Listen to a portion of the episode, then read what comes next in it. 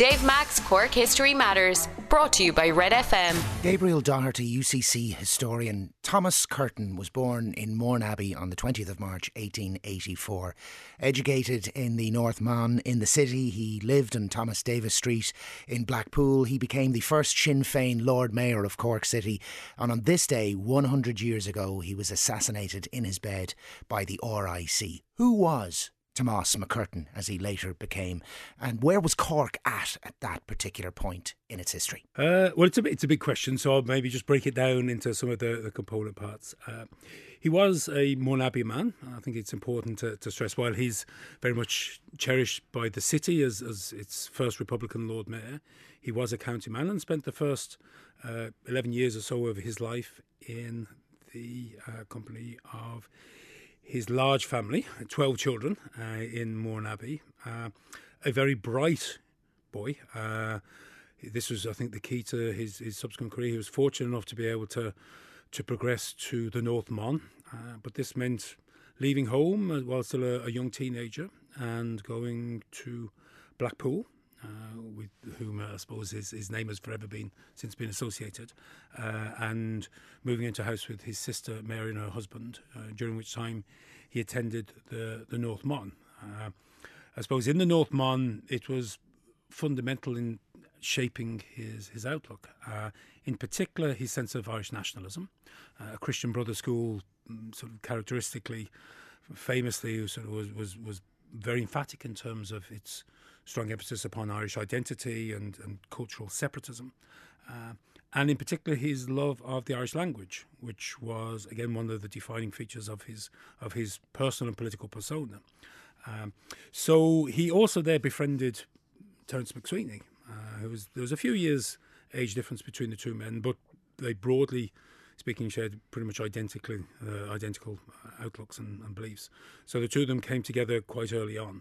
Uh, He married, uh, he, so he joins the, the Gaelic League, and while still a teenager becomes not just a teacher in the Gaelic League, uh, but the uh, organiser for Munster, which meant he travelled around uh, the city, the county, uh, and beyond, and was became acquainted with the general tenor of, of the, the feelings of the time.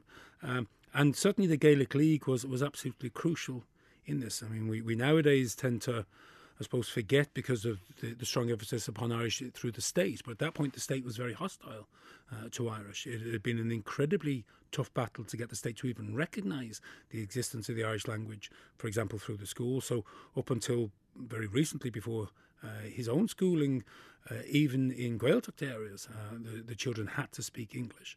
Um, that had slightly changed through the pressure of the Gaelic League and, and also in things like the pressuring for, for the Irish as a requirement for matriculation in the National University.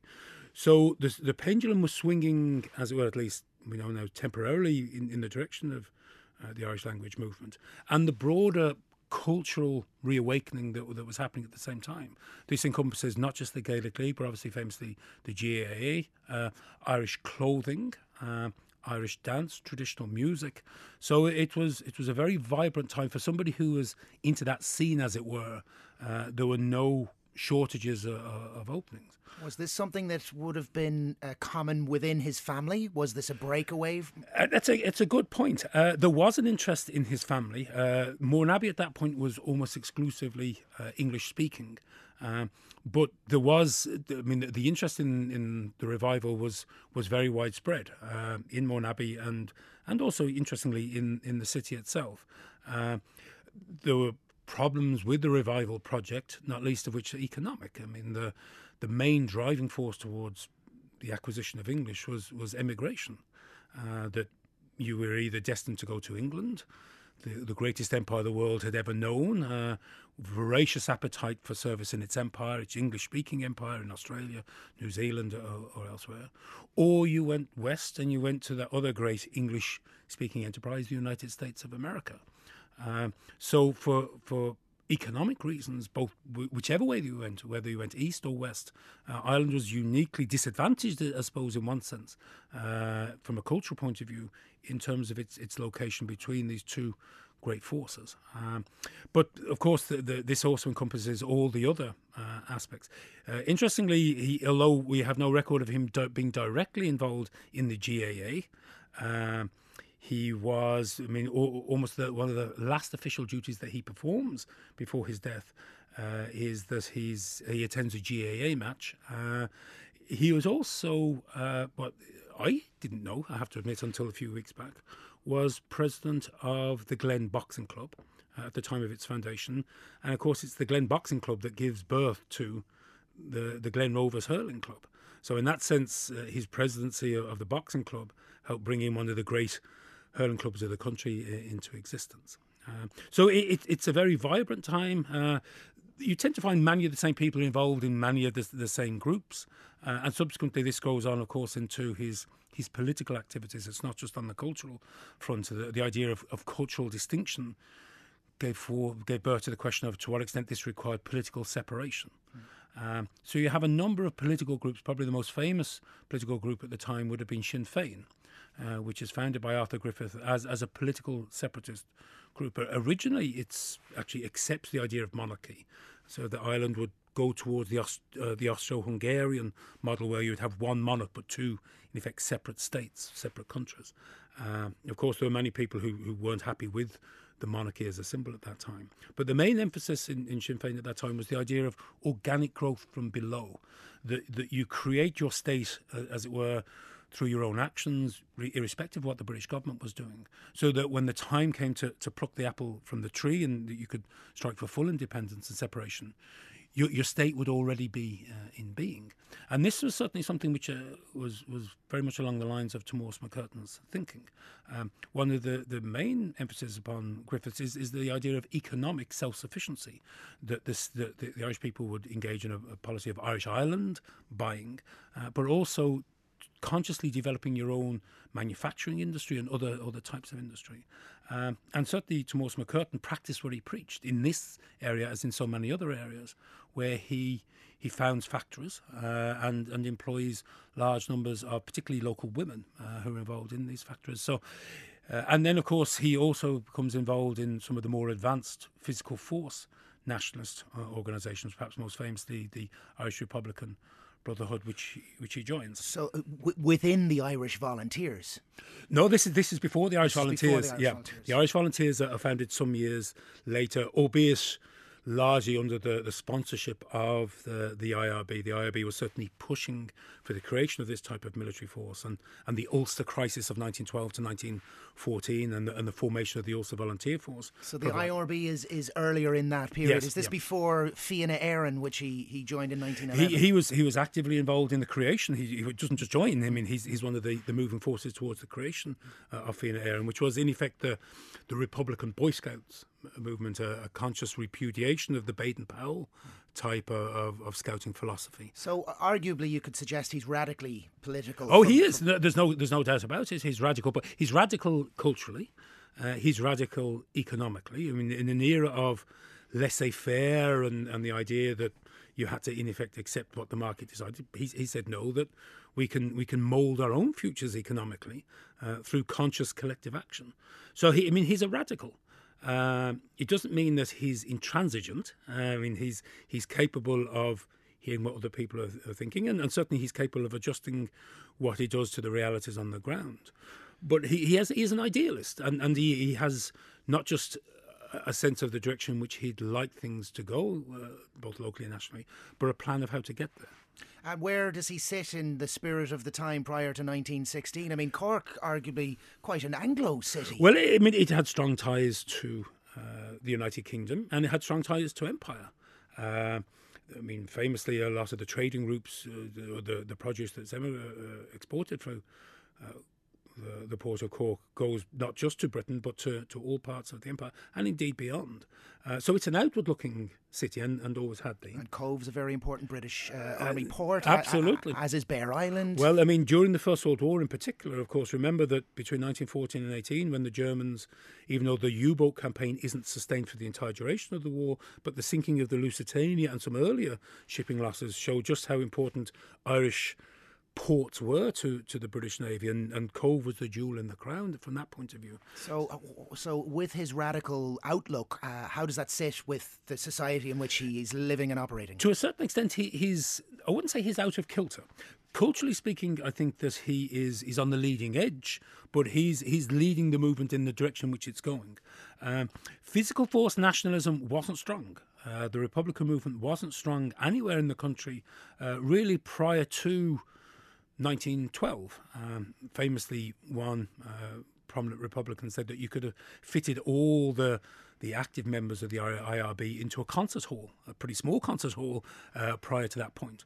Uh, and, and was it the Ulster Covenant that sparked it, it all? It, it, to a certain, now, again, the fact that you'd had this cultural revival movement for pretty well thirty years at this point. So there was a, a fear growing up north of something's going on. Yeah, yeah. And, uh, and, and, and the fact that you have this proposal that Ireland be given some limited form of self-government, which the Unionists across the country, including those in Cork, of course, uh, opposed. Yes. But their, their epicentre is certainly in Ulster, and they armed themselves. They threatened to uh, declare independence from Britain, to, to declare a provisional government. Uh, They they openly liaise with Imperial Germany. Well, ultimately, it is ironic that the group of people that fought so hard against Home Rule were the first to get it on the island. Absolutely, yes. And, uh, and and it's also ironic, of course, that they are, to a certain extent, the first provisionals, uh, in the sense that they're the ones who first proposed to establish separation from Britain. Uh, and make active plans to do that, a and million, create a provisional government. A million of them sign it, some of them in their own blood. They land arms in Larne. Absolutely. Uh, and this really does yep. uh, further militarise uh, the, the situation as well, such. Well, I, I think it's the British reaction that really creates the problem, because the British changed their policy in response to the threat of violence.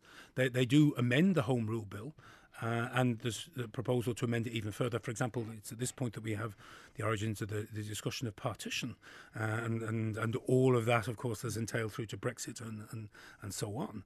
Uh, but but the, the the reaction of the British government seemed to demonstrate to militants that the British government listened to this type of language. They weren't necessarily open to parliamentary discourse. Uh, they weren't necessarily only going to listen to, to constitutional arguments. Uh, that they did listen to, to the, the th- at least the threat of force, um, uh, and, and, and, and the I R B drew, drew that drew the, the relevant uh, lesson. Conclusion. Uh, the Sinn Féin are separate to the I R B. Yes. Is there, perhaps there's overlaps, uh, uh, but in the so Home Rule, like uh, is they've. You know, I think it's on its third reading through Parliament, yep. where it eventually is accepted and World War One pauses it. Yep. Um, so John Redmond and the Irish Volunteers are happy with that. Yep. Are the revolutionaries in the I R B happy with the proposed Home Rule? No, of course, because for a variety of different reasons. But the main one is that they fear that if Home Rule is is is passed and is accepted uh, by the Irish people, it will actually bind Ireland closer to Great Britain and bind even more securely within the empire. So this proposed Home Rule, had it come through, would not have stemmed the revolutionary fervour and time. No, absolutely and not. Absolutely not. Now, at the same time, again, to, to repeat what I said earlier, that the, the revolution movement wasn't particularly strong, but it grows stronger as a result of the Home Rule crisis, and then it goes much stronger, of course, as a result of the First World War and the fact that the First World War isn't won quickly. Uh, it drags on and on with enormous casualties. Uh, and for most of the period of the war, it seemed as if Britain was on the losing side. Uh, it's really only in the, the summer of nineteen eighteen that you can say that the pendulum had swung in Britain's favour. So you seem to be losing a war that was A, going on very long, and B, was incredibly expensive in terms of cost of lives, et cetera. Mm. So this, this alienates large numbers of people and drives them into the arms of, of the separatists. Hmm. Would he have been involved in any of the nineteen sixteen elements? I know, my, what I know about the, the Cork aspect of it is there was a gathering on Sheares Street, which may or may not have been the this, the headquarters of the Irish Volunteers. Um, there was a standoff with the police, uh, and they they were all, I think a priest was called and, and forced them all to disband. It, it, it, and, and, that, and, that's the origins of it, but it, it, it's, it's rather wa- bigger than that. Yeah. Uh, and, and one of the things was that, you know, after the, the failings of Cork, for want of a better phrase, of nineteen sixteen, they were determined that wasn't going to happen again. And when, when the War of Independence came around, there was, you know, the, the well, no, certainly on, on that last point, without a shadow of a doubt, there is a direct connection between what was seen to be the failure of Cork to rise, and I'll explain that in a second, uh, and and the phenomenal activ- military activity that took place in, in the War of Independence. Uh, uh, without wishing to go into a very long story, I'll try and shorten it as mm. briefly as I can. Uh, Tomás Mac Curtain, as, as head of the Cork Volunteers, uh, wasn't informed that there was a plan to rise in Dublin on Easter weekend. So he was the head of the Irish Volunteers in Cork yeah. in nineteen sixteen. And, and an I R B man. Uh, but he still wasn't told, because the fear was that if, if word got around, then the British would able, so be able to crack down. So it's being kept really tight. Exactly. So it's, it's really only within a small circle within Dublin that the detailed knowledge of the plan. Now, at the same time, he was ordered to, to prepare for mobilisation, uh, which was well signalled and, and, and everybody knew about it. Uh, and it's only really at the last minute that he starts receiving word that, in fact, this isn't just a drill or it's not a draft mobilisation, this is the real thing. And then you have an incredibly confusing series of orders, counter-orders, countermands, inquiries, notes arriving out of sequence, et cetera, where it was it was simply impossible for him to know exactly what orders he was receiving. He, he, he viewed the situation as a soldier, that he would uh, obey orders, but he just didn't know what orders he was expected to follow. Um, so what happened on Easter Sunday uh, in Cork, not in Dublin, of course, because the, the countermanding order had taken effect in Dublin on Easter Sunday, but on, on Easter Sunday in Cork, the, the volunteers mobilised. They all, all the volunteer companies then marched out Out in effect to uh, Kilmurry, um, and they they assembled there, and there were a whole series of, of manoeuvres on the day, and at that point, on the basis that he didn't know what was going what on, was going on uh, he he felt himself obliged in effect to to dismiss the assembled groups, which had come from West Cork and from the city and and other uh, assembly points, and he had to dismiss them. He then goes back to Cork, and, and here's the following day that the rising is on, and he goes along with Terence MacSwiney and a small number of others to the volunteer hall in, in Sheares Street, uh, and all he can really do is is maintain a watching brief uh, on the basis that he doesn't know what to do. He he can't launch a, a suicide mission. They must have been raging. Well, I mean, it it was it was in, uh, mortified. I mean, the the the, the feeling of betrayal of what was going on in Dublin, the feel of having failed, which was which was wrong, absolutely wrong, and yes. It is important to and not to, having been kept in the loop as he would have well, seen it. I, I suppose it is important to remember that he was court-martialed, as Terence MacSwiney was court-martialed as his number two by the volunteers, uh, and was completely acquitted uh, of all charges on on the basis that he simply couldn't have done anything other than, than what he did. So utterly confused were the, yeah. the instructions that he was being given. And was there then a gathering of men in that centre and the police with a cordon yes. and a priest yeah. came? And well, it, it was actually more than a priest. It was uh, Bishop Colin, or the future Bishop Colin. He was the the adju- uh, the uh, uh, assistant bishop of Cork at that point. He was soon to take over as the full bishop. Uh, and between him and the Lord Mayor, they negotiated. They negotiated uh, a peaceful surrender. That the weapons were supposed to be kept in. Because in, in one sense, the volunteers hadn't done anything wrong. They mm. they had legally held weapons. Although, meanwhile, it's all going on in it's Dublin. A, it's so. going on in Dublin. Uh, but but in, from their point of view, they had done nothing illegal. Mm. Uh, but so the weapons were deposited with the Lord Mayor, and, and as far as he was concerned, he was acting in good faith. The British then seized those weapons, uh, perhaps not surprisingly given what was happening, and then proceeded to arrest Tomás Mac Curtain and, and all the others at their leisure. He, he he was allowed to go home initially, and he was then subsequently uh, arrested. Uh, and he goes to uh, a, a variety of different prison camps and internment camps, uh, prisoner prisoner of war camps, et cetera. Uh, L- in, in like Britain. like the Frog March, uh, Frog, uh, Frog March, Arch, yeah, et cetera, and, yeah, and, yeah. and that sort of thing. Well, great, because I never knew that about M- uh, Mac Curtain and MacSwiney, that they were that centrally involved. Th- in that. They're, they're number one and two, number wow. one and two. Um, because the curious thing then is that the British attribute the rising to Sinn Féin, who really had very little to do with it. No. Everybody then begins to uh, identify themselves with Sinn yeah. Féin, do they, or they, or they then join? Well, how, I mean, do, sh- how does that movement happen? From yeah. they weren't Sinn Féin, yeah. they're they're. described as Sinn Féin, and then they become Sinn Féin. Well, Sinn Féin was, was as were, as much a mindset as as the name of a political party. A Sinn Féin mindset was somebody who, who wanted separation from Britain, uh, and and that encompasses economic separation, cultural separation, as much as political separation. Uh, again, the, uh, Griffith, as far as Griffith was concerned, he was happy with any form of political separation uh, that, that guaranteed that Ireland would control its own destinies. He wasn't hung up on the Republican status. He was prepared to accept uh, the dual the dual monarchy. But you're correct that the British used the term Sinn Féin as a as a generic term of almost abuse for their opponents. And that didn't really matter whether they were political opponents, members of the Volunteers, whether it was the Gaelic League. I mean, anybody who was, in effect, an opponent of, of British rule or British influence in Ireland was, was labelled as Sinn Féin. And, of course, this was a godsend to the Republicans because it gives them a label under which they can organise resistance. Mm. So when the prisoners start to be released in the latter months of nineteen sixteen, they go back to their home uh, counters, and they go back to doing what had led them to be incarcerated in the first instance. Uh, Michael Collins, of course, a, a Cork man, he's, he's instrumental in this. He's he's helping to revitalise the Volunteers nationally.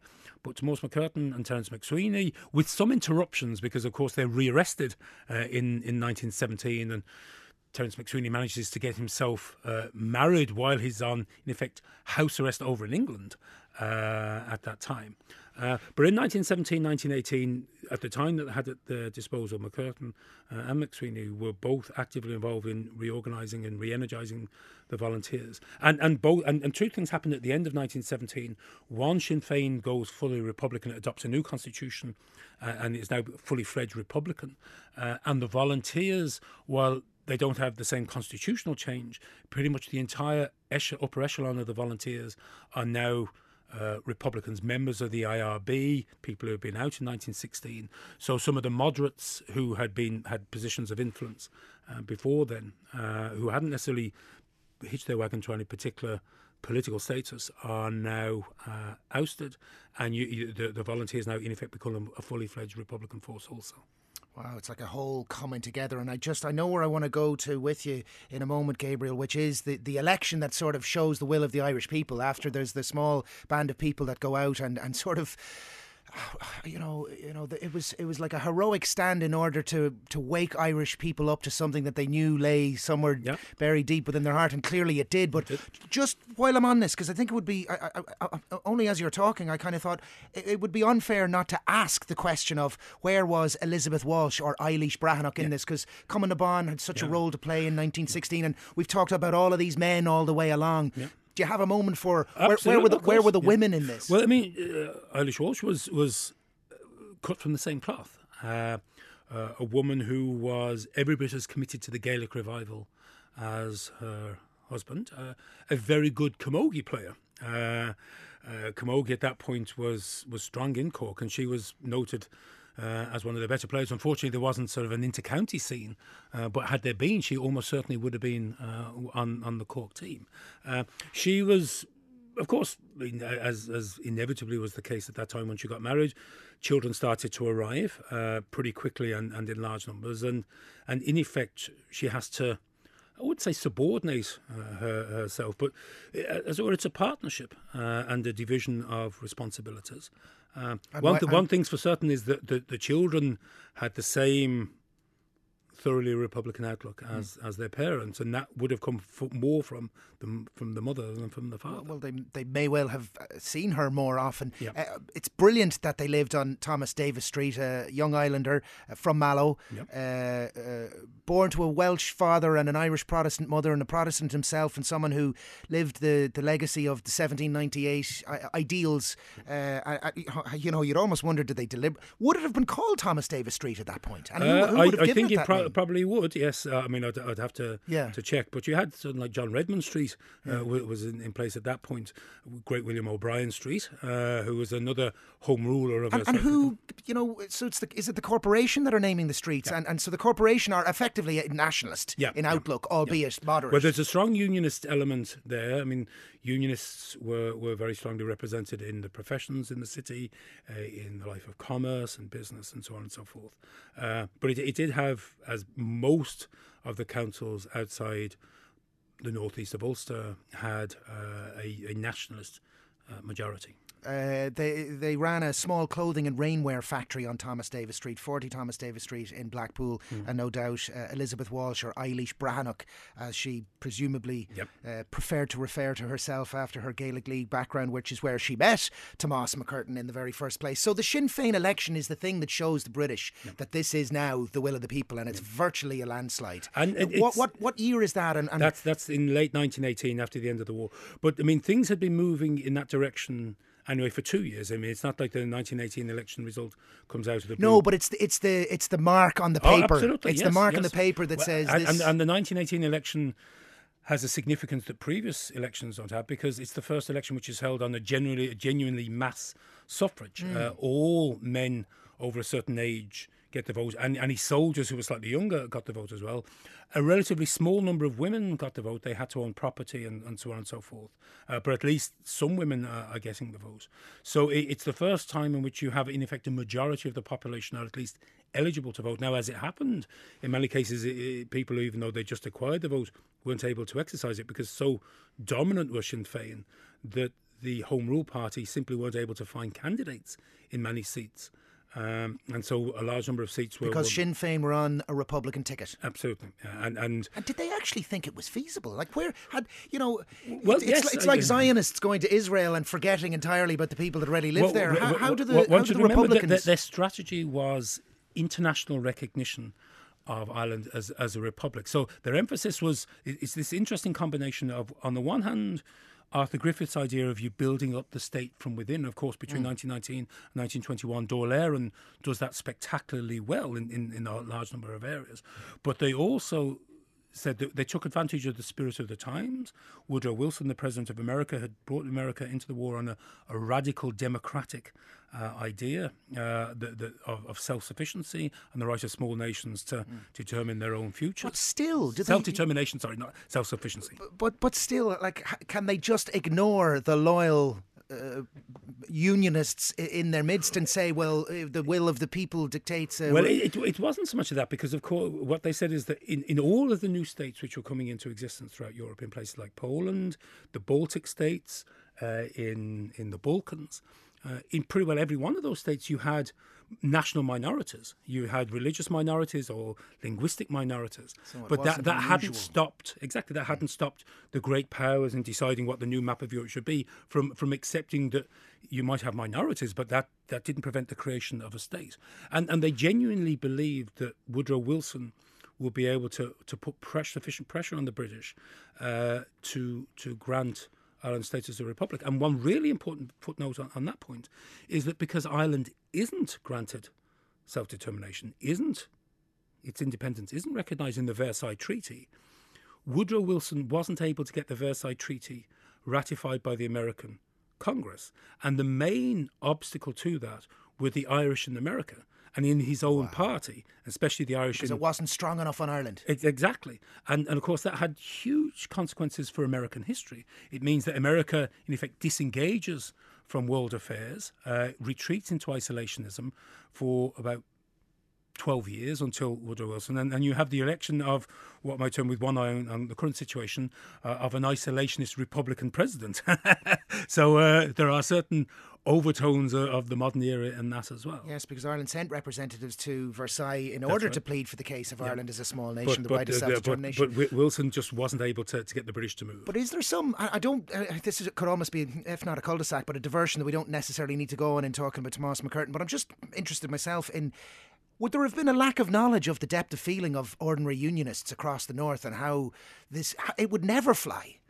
Well, one should remember at this point is you know, there, were, there weren't any overtures being sent or any attempt to woo yeah. or placate or soften or... Well, well I, I, I, my own view is that I think they figured out at that point is that it didn't matter what you said. Mm.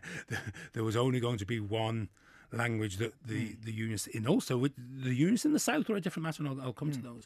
Uh, and that was no. I mean, mm. so th- there was no possibility uh, of, of well, any... When a covenant is signed in blood, it yeah, says yeah, it's... Th- th- th- you're not going to be governed by Dublin. And, and uh, so the election comes and it's the first one of, of mass... Uh, um, mass suffrage. Yes, yeah. suffrage, yes. And uh, it is a Sinn Féin landslide. Yep, and it yep. changes There were everything. Three quarters of the seats. And following Griffith's uh, ideals, they say, well, OK... we don't go to London. Uh, if we went to London and, and entered into the Parliament at Westminster, we'd be making the same mistake that the Home Rule Party gave, which was in effect to, to signify we accept the Act of Union, we accept London rule over Ireland, and our hopes for a Republican uh, form of government would be dashed. So they said we, we rely upon ourselves. We adopt the, the, the motto of self-reliance that's inherent in the name Sinn Féin. We create our own Parliament, Dáil Éireann. We build upon the, the, the good beginnings that have already been put in place over the previous decade in terms of creating a sense of, of national self-reliance. We don't wait for permission. No, we just do not. it. We do it. Uh, and we ignore any refusal of permission. I mean, the, the, the, the, our, de- our connection with Britain is done, and we just we go ahead according to our own ideals. And I'd imagine um, argue forcibly dissuade those who try to get in the way from well, getting I mean, in the uh, way. Uh, uh, well, their view was this uh, as a state, and the state had in effect come into being mm. in, in nineteen sixteen. It had been temporarily in abeyance, but with the creation of representative democratic institutions uh, in, in nineteen eighteen and in nineteen nineteen with the formation of the Dáil, that, that that state was entitled to do what states do uh, that have been properly constituted uh, in terms of calling on, to quote as well the nineteen sixteen proclamation, it was entitled to call on Uh, the population uh, for its support, even if that population didn't necessarily uh, agree with it. Uh, the same way as the British had, in effect, tried to enforce, for example, conscription uh, in Ireland in, in, in nineteen eighteen. Or even how they'd arguably in, in, enforced rule over yeah, Ireland for, exactly. for, for, for quite a period of time. So where are, are McCurtain and MacSwiney in, in that? Yeah. Uh, and when does it get to Ter- the Terence MacSwiney is elected as a T D. Uh, Tomás Mac Curtain takes the interesting decision not to stand for election. Had he had he decided to go for election, he would have been a shoo-in, mm-hmm. um, as, as of course Terence MacSwiney was.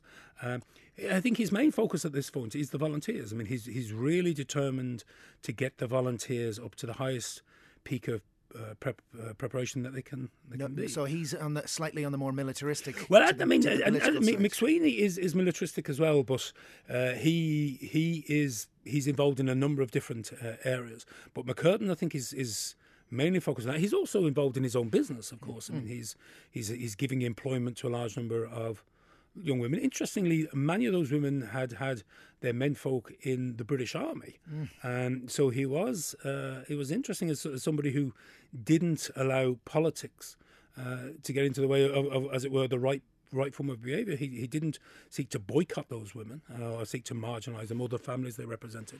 He recognised that many of them needed the job, uh, could do the job, and, and did it pretty well, and might even ultimately end up being useful. Well, I mean, and, and, and, and I think they were. I think they were very grateful for the work, because certainly at the end of the war there was a, a huge economic downturn. I mean, in effect, a, a, a almost instantaneous economic collapse. Uh, not quite along the lines we're experiencing just at this precise moment. And Spanish flu, let's yes, not well, forget, that's, which is apt. That's the, what was going to be my next point, is that the, the whole of Ireland, indeed the whole of the world, but certainly Europe, is being decimated by, by Spanish flu. Uh, it is a very, very dangerous time to be alive if you're if you're young, if you're pregnant, uh, if you're you're elderly. It's also perhaps, and this is one of the differences then between the Spanish flu and, and the, the current outbreak. Uh, it, it tends to hit the younger yes. slightly more uh, than, than the current outbreak. But that's also, remember, I mean, there's been four years of war. Mm. Uh, And even though the war hadn't hit Ireland quite as hard as it hit it, other parts of Europe in terms of food shortages, but there was a, f- a shortage of, of food at the time. So people were undernourished. And this is one of the reasons why the, the Spanish flu is just so awful. Uh, and like now, cities went quiet. Uh, yes, you know, absolutely. It, people it, stayed at home. Yes, ev- yes. Everything stopped. Religi- religious, well, you know, it's interesting. In, they, they didn't stop the religious services then, but what they did say, for example, in Lent, in, as late as uh, Easter nineteen nineteen, is that anybody who was uh, who was obliged to, to fast for Lent, because in those days that was very much part of it, uh, they said that you're no longer obliged to fast because this would weaken your system. So th- there was a, definitely a social uh, as well as uh, a medical response to the catastrophe that, that had enveloped the country with incredible rapidity uh, in late nineteen eighteen. It's amazing. We're looking back one hundred years, the, the decade of commemorations, and, and, you know, twenty twenty very much, for want of a better phrase, Cork's year in terms of the significant yes, events yep. like McCurtain's death uh, yep. on this day one hundred years ago. The burning of Cork is to come later this year. Yep. MacSwiney's uh, uh, death by uh, starvation, by hunger strike, yep. which captures the imagination of the world. Both topics that I look forward to discussing in later podcasts, uh, perhaps with you, Gabriel, perhaps with John uh, from U C C as well. Um, But to get back now to this, I suppose, so is it the election mid mid?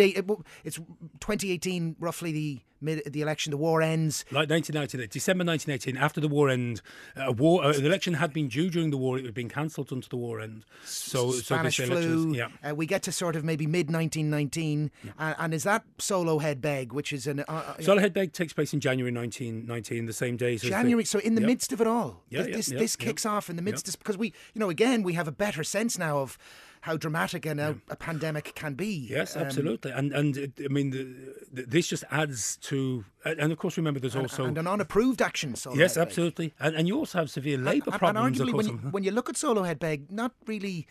Um, you know, you'd, you'd you'd question what happened. Like it's it's three Irishmen are shot. In well, that, well, it? It, it, it's I think I don't think the, the people who in volunteer headquarters were, were overly concerned of the nationality of, of the policemen. Mm. What they were mainly concerned is that it was an unauthorised action.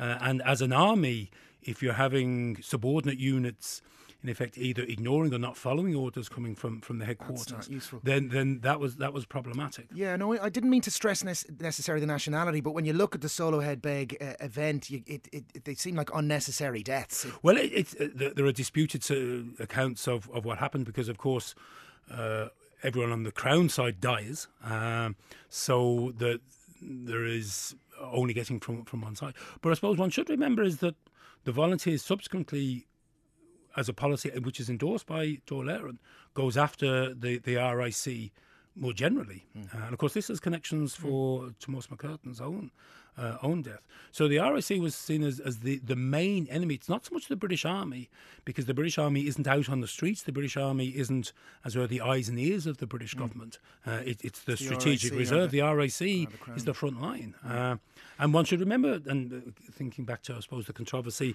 earlier this year about the, the status of the R I C. I mean, the British government made no bones about what the R I C was.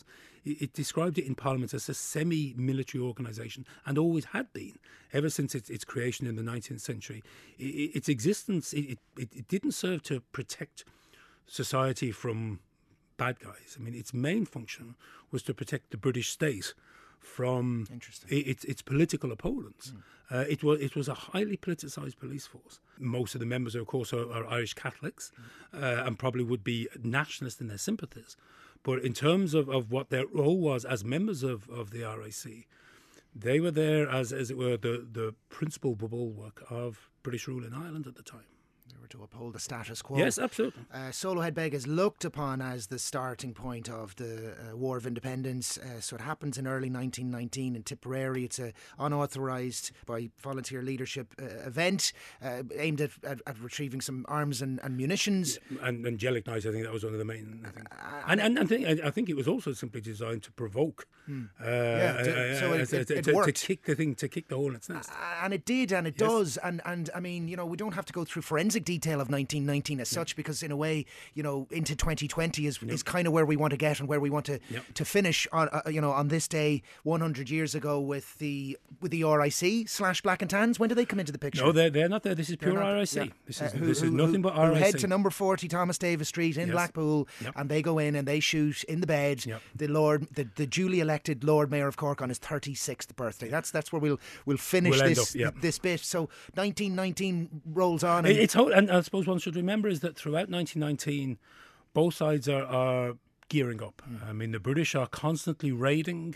Uh, they're, they're not, at this point, interning too many people, although if, if you are guilty of sort of overtly challenging the British state, for example, by wearing volunteer uniform or engaging in, in drilling and so on and so forth, then you are likely to be arrested. You're probably going to only go to prison for a month or two.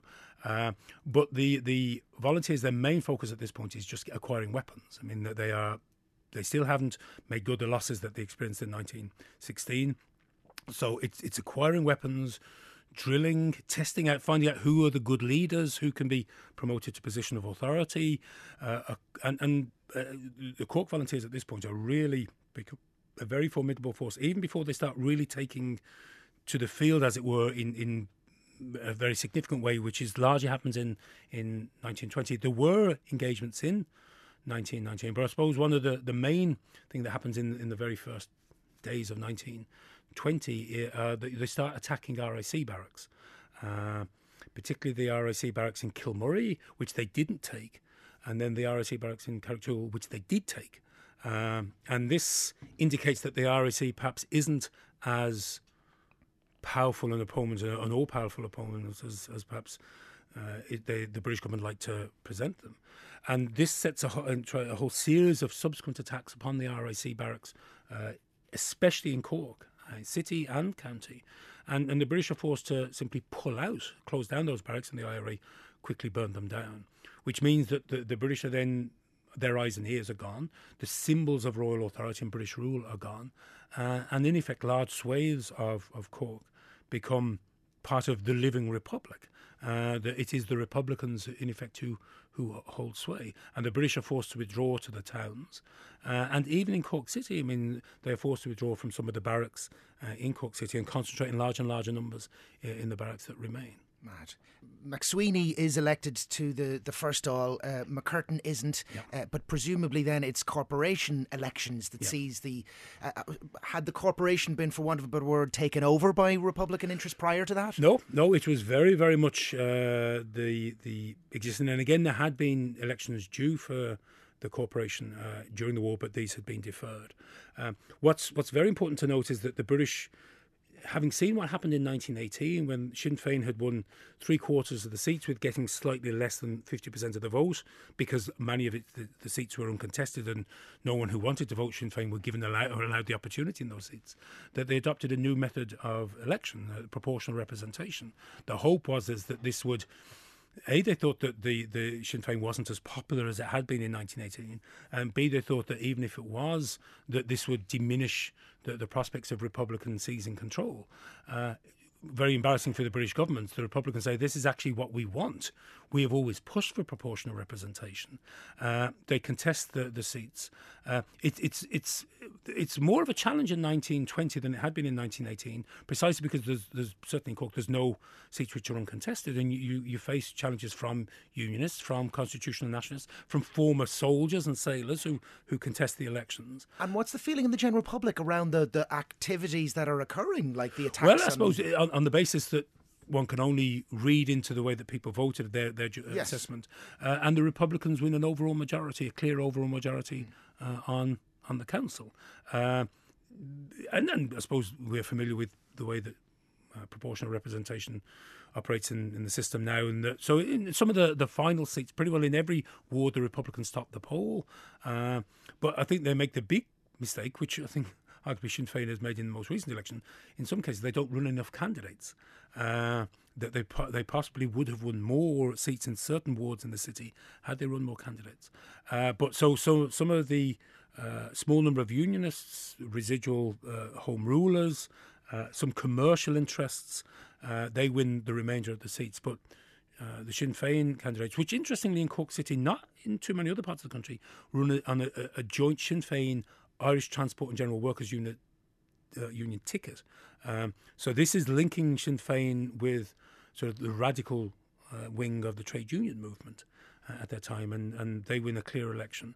And this that's the elections are held in mid-January, and then it's on the thirtieth of January in nineteen twenty that Tomás Mac Curtain was elected as, as Lord Mayor, and his first action in the same meeting was to, to say that Cork Council now no longer recognised British rule in Ireland, and that they were going to recognise Dáil Éireann as the, the sole source of legitimacy in the state. Which was commemorated recently in Cork City yes. Hall, and the Irish Examiner did a wonderful uh, piece on that whole day. I enjoyed reading how the how that evening went I, down. I, I was privileged enough to be there, and it was a very moving occasion. One of the great tragedies, of course, of the current outbreak is that something similar was planned for tomorrow. Uh, sorry, for today. If I'm talking about thinking, I'm thinking of the dates uh, the, the, for today, and that unfortunately had to uh, go by the board. And, and as has every other, practically every other commemorative event, uh, the one of the the few events that did take place took place last week uh, when the Glen Boxing Club, uh,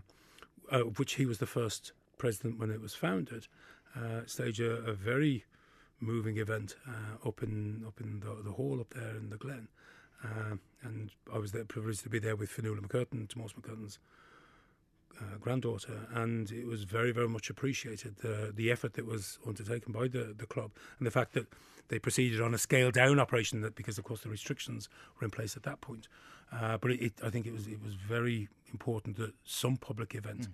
be held. And to a certain extent, I think it, it's suitable if you couldn't use civic or the civic uh, facilities, that it be done in Blackpool itself. Mm, indeed. You've built up a background of Tomás Mac Curtain. Was it a surprise that he was the person put forward to be no, Lord Mayor? No, no, no he was he, the he, he was, was the he was the main he was the main man. He was, with he, MacSwiney he, close by. Uh, no, well, Mac, MacSwiney was his was of course subsequently his his successor. Mm. Uh, so the two men were seen very much uh, as it were as operating in tandem. Uh, but the, I think senior, that, the senior figure. Well, McCurtain was, was was the senior figure certainly on the volunteer side. He was remember he was also the commandant of Cork Number One Brigade, which is the, the brigade of the volunteers that encompass the city. And and uh, are they now I R A? Yes. Yeah, well, uh, officially, Óglaigh na hÉireann remains the official title, but mm. uh, after the uh, after the, the Republican reorientation in late nineteen seventeen, the term I R A becomes increasingly Uh, used. It never becomes the official title of the mm. volunteers. They remain the Irish Volunteers, Óglaigh na hÉireann. Uh, but generally speaking, the and, and this is intended to signify they are the army of the Irish Republic, which is regarded as already being in being. Mm.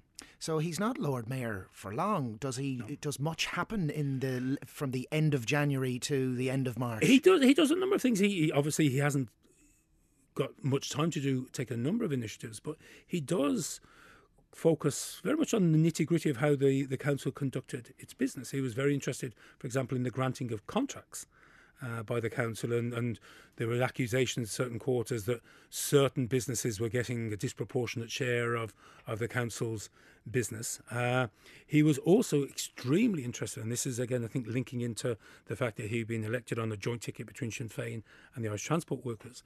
He was very interested in, in committing uh, the, the council to compulsory arbitration for industrial disputes, uh, that it wouldn't just simply be as it had been, for example, in nineteen thirteen in Dublin, and before that in, in the Cork lockout uh, of some years before, uh, of the the employers sort of just taking on the unions uh, as, as sort of two bulls locking horns, that there would be some mechanism by which the interest could be could be reconciled. Labour courts or just... Exactly, I mean, and, and in effect that's what the Labour court has now, and, and uh, sort of compulsory arbitration. So in that sense he was he was very much ahead of his time in terms of, of his, his determination to try and prevent sort of the, the, the, the negative aspects of class struggle. I mean, what had, what had been seen in, for example, in Bolshevik Russia, at this point there were already some of the, the, the horror stories about what was happening in, in, in Bolshevik Russia. So he, he was certainly a Labour man, mm. but he wasn't somebody who was prepared to see the country go down the route of that,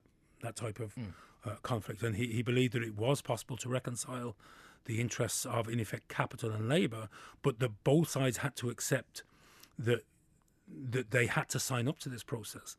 Uh, you couldn't just be in it half-hearted, and, and it had to be compulsory. So it's interesting. I mean, had he lived, it'd be interesting to see in, in what direction uh, he would have taken the city. A, a phrase that could be used for so many. Of course, that of didn't course. live over the, the next ten years Absolutely, after that. But I mean, he, he certainly in the short time that he's in office, uh, he, he does begin a process of reform, necessary reform.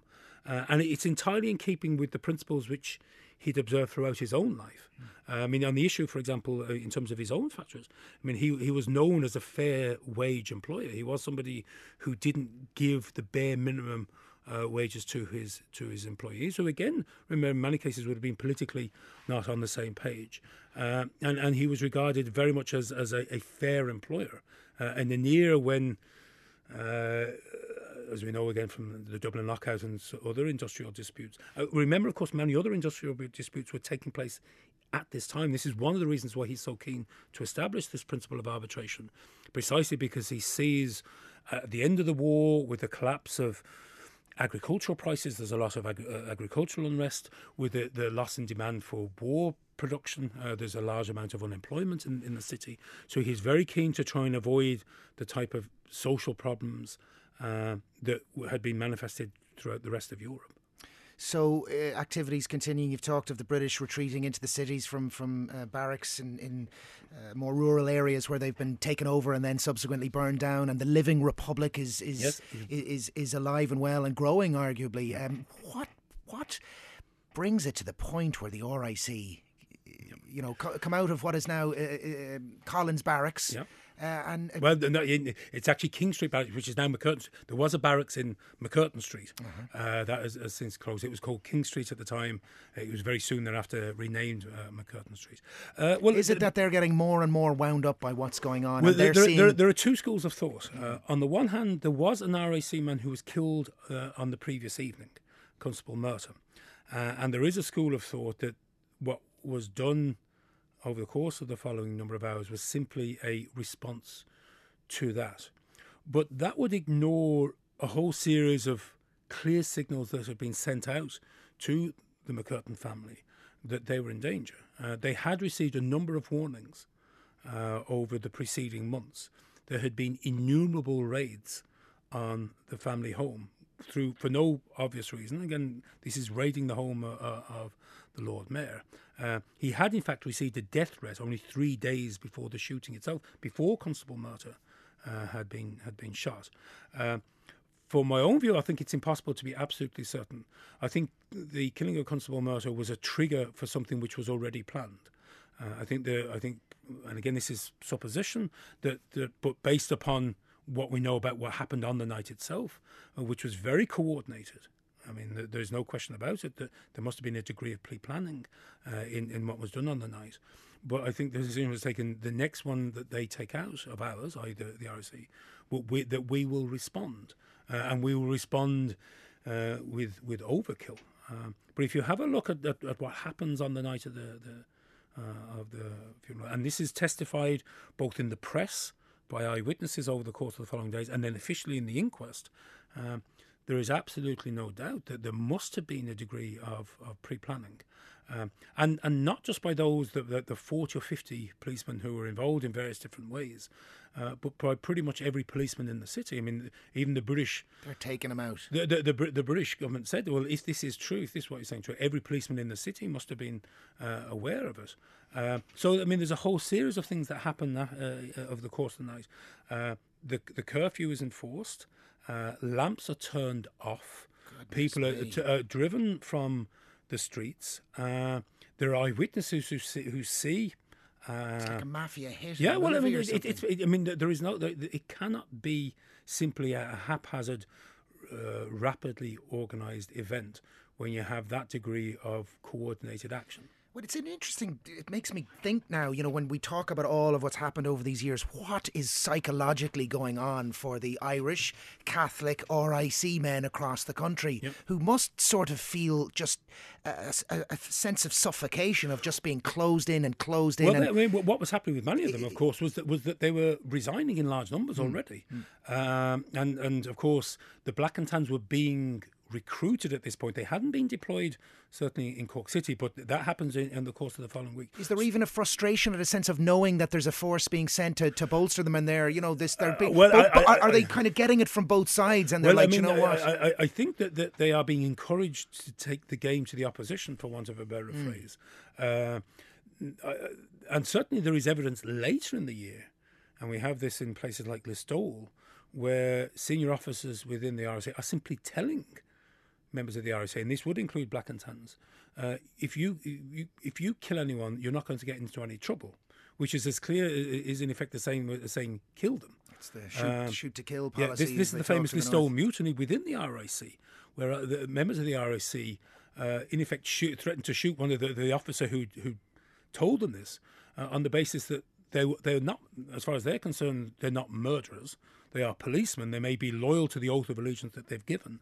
Um, but they aren't prepared to engage in the type of, in effect, shoot-to-kill policy that, that, that the R I C uh, leadership was, was so, advocating. So as a force, they're certainly not getting their heads around the idea that there might be an independent Ireland of some it's kind. It's incredibly difficult for them. I mean, I suppose the R I C isn't a force that necessarily has, has generated a great deal of sympathy, largely mm. because of, of what, not just of what the Black and Tans in the Auxiliaries did, mm. but the R I C itself, again, was, was very much a, a, a paramilitary force already, even before the first Black and Tan Auxiliaries. So they were the arrived. enforcers, the tough they, They're guys. the enforcers. But at the same time, I suppose, A, is that they'd had it their own way for a long time. So the idea that they might be getting flack coming from the other direction uh, was, was, was very, very difficult.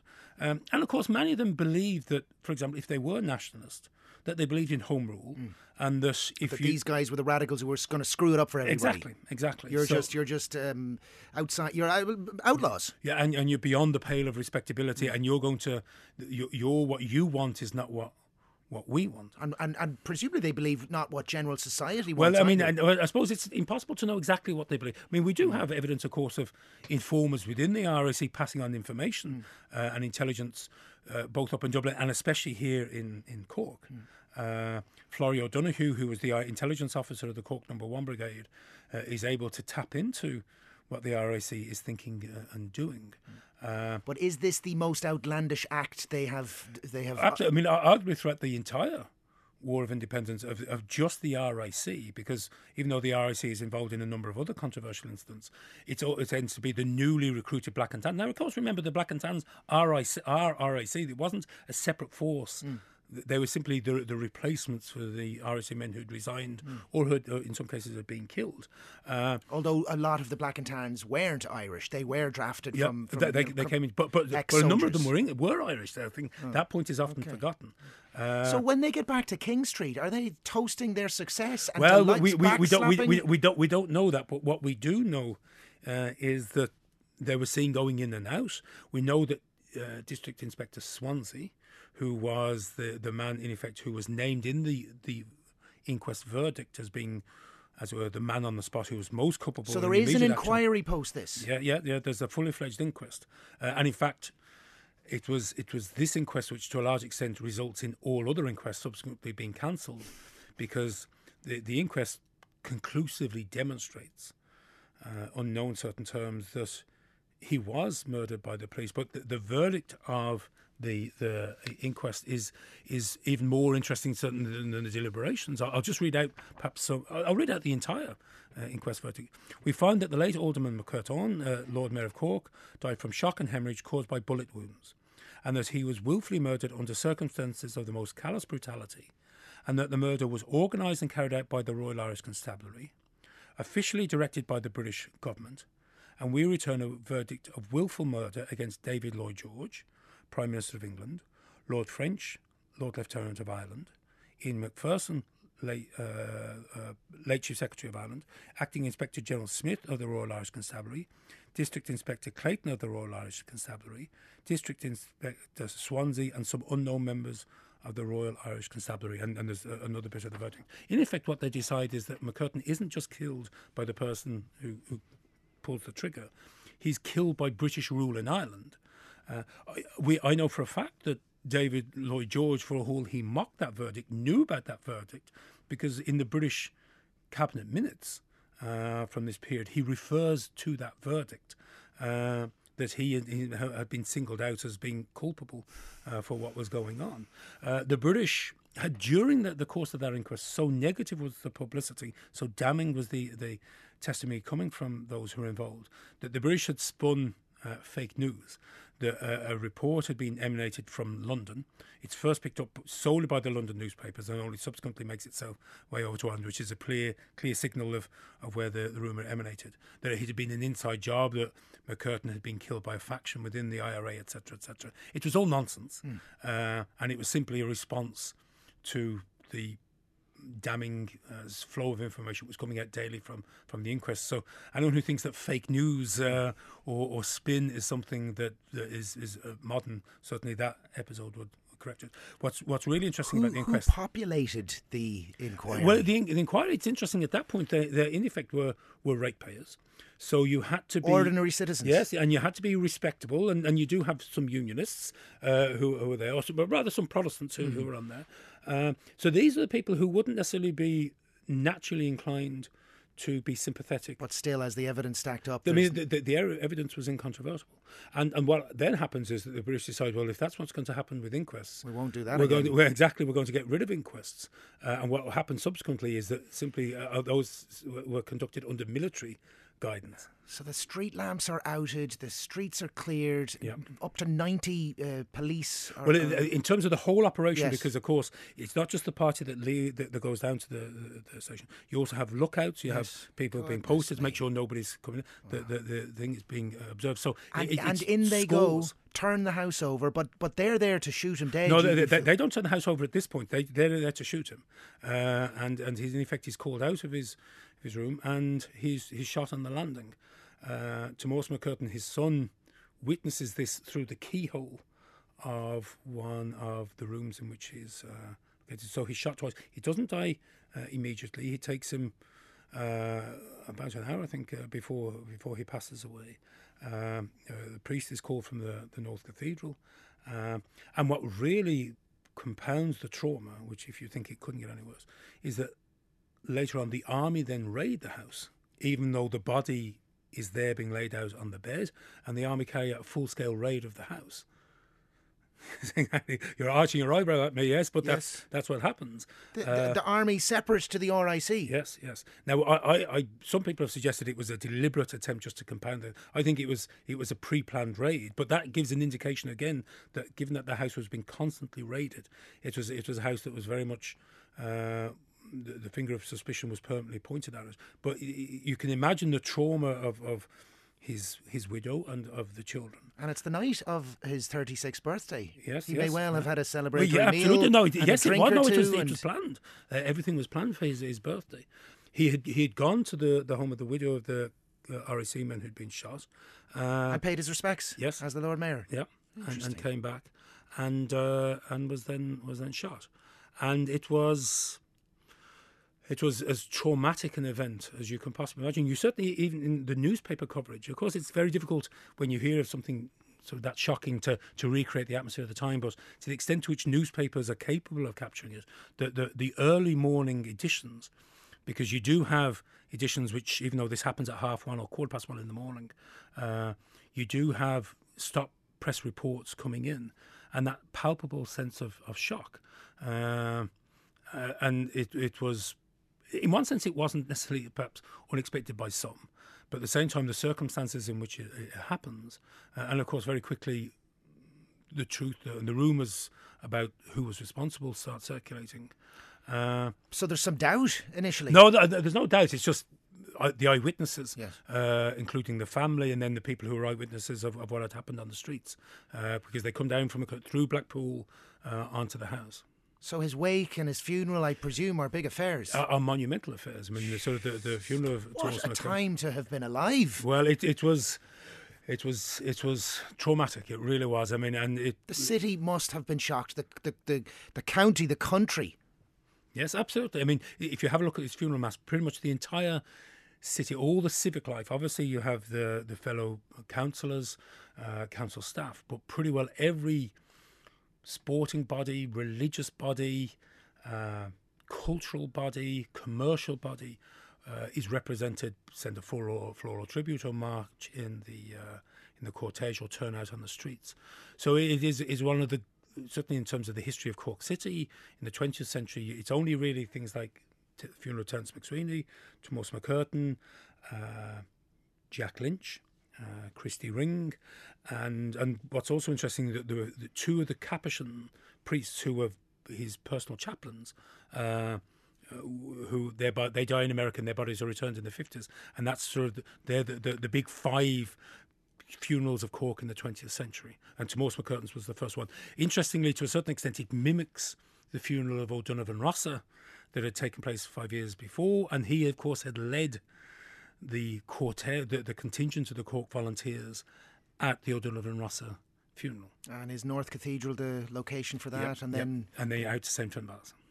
Goodness. And it's uh, it really is it's it's huge. Uh, and his son Tomás, I suppose there's a little bit of the the John John of the J F K funeral. I mean, his his action in saluting his father is one of the emblematic moments of, of J F K's funeral. Uh, Tomás, we're getting this blonde-haired boy. Uh, follows the cortege at the head uh, of of the cortege. He's the man who's in effect leading the van. Uh, So, and, and we do have footage of this on YouTube, and what you can turn on and look at it. And it's uh, and, uh, you know, or do they drape the f- the coffin in yeah, a tricolour? And, and you, ha- you have a volunteer. Pipes. You have a volunteer. Interestingly, the British don't interfere uh, with the volunteers in the way that they do with the Terence MacSwiney funeral later on. I mean, in the Terence MacSwiney funeral, there's a very direct intervention in the actual religious service, and, and the British divert the body coming back from Britain. Uh, at this point, the the, the volunteers are allowed, in effect, to, to bury their dead. Na Fianna are also present, coming the Mon. Gun solutions. Yeah, yeah. So it, it well, not not not immediately at the time the, the funeral, because the British would have intervened to do that. Mm. But some hours afterwards, mm. the volunteers come into the, the cemetery and, and fire the volley over their, their dead commandant. I can only imagine the reverberations that that must have caused, and, and the consternation on both sides. Well, almost. We're still living with the, with the, the, yeah. the, the because I mean I mean this is the point at which Rebel Cork really kicks into into overdrive. Uh, there is an absolute determination. Is Tom sense. Barry active at this point? He, he, well, it's, Tom Barry is it's later on, but I mean, he's he's he, he's there at that. Yeah, he's yeah, on that, he, there on that he, day. There. I, I'm not sure whether he's there on that day. Mm. I'd, I'd have mm. to check on that. But certainly, in terms of of the bitterness that's engendered. Mm. Uh, Saying that, well, if, and any moderate people, you know, well, within the city, I mean, and, they and must surely be like, well, you know, you. Well, it, it, whatever you might feel, the duly elected Lord yeah. Mayor of the City of Cork has been murdered in his bed by the police that are there. To well, and, and of course, this is this is the first situation. reprisal. I mean, the British then adopt a policy of initially unofficial reprisal, and then, even though it was thoroughly illegal, official reprisals later on. But this is really the first large-scale reprisal, and certainly of, of all the people who were killed in the reprisals, uh, Tomás MacCurtain, just by the sheer... by virtue of the fact he's the Republican Lord Mayor, the the, the Lord Mayor of the largest sort of city with uh, a Republican majority, uh, and and of what he, he signified and symbolised, uh, it was it was an act that resonated throughout Ireland for months to come, and certainly within Cork, it is the as far as I'm concerned, it is one of the absolute triggers that that drives the, the city and the county areas into overdrive. It, it becomes by a country mile the most active area of the country in terms of I R A activities. So the British sort of opened up a Pandora's box, uh, and and they found it very, very difficult to deal with the consequences. But they never did. I mean, the, by the time the summer of nineteen twenty-one comes around, comes around, and and the the, the ceasefire, the British are, are still a long way from getting uh, a handle on the situation in, in Cork. They're they're starting to to make inroads elsewhere, but as far as Cork is concerned, Cork is still very, very active in the summer of nineteen twenty-one, notwithstanding the deployment of enormous numbers of troops, notwithstanding the recruitment of the, the Black and Tans, notwithstanding the efforts of the of the uh, Auxiliaries. Uh, what happened in Blackpool on March twentieth, nineteen twenty is, as far as I know, the single most important reason why Cork experiences this sort of unprecedented and monumental Uh, expand, explosion of violence. And there we leave down the thread until the next time. I feel like I'm pausing a box set view that I'm like, no, I'm just, I'm going to go through with it. There's so much more to come. There's MacSwiney's death in yeah. October. There's the burning of Cork. The then Battle in of Kilmichael uh, in, in West Cork. Uh, and, and any number of smaller operations. I, I gave a talk in my local G A A club in Douglas there uh, about two weeks ago. And I just looked at the, the War of Independence in the Douglas-Rochestown area. And There is there is things happening almost on a daily basis by late nineteen twenty and early nineteen twenty-one, and, and that wouldn't be necessarily an area that would be considered to be one of the hotspots. But I mean, all of Cork, whether you're talking about the Cork Number One Brigade, which is the city and sort of East Cork, the Number Two Brigade, which is uh, up in the north, or Cork Number Three Brigade out in, in West Cork, they're they're all phenomenally active, and, and all three of them, I think, are are inspired to doing what they're doing, at least in part, Uh, by a determination to avenge the death of Tomás MacCurtain. And there we'll take it up next time around. Gabriel Doherty, U C C, thank you so much for joining me on You're more than welcome. This Cork History Matters podcast, episode one. Thank you so much. You've been listening to a Red F M podcast. For more extra content, go to red extra dot I E.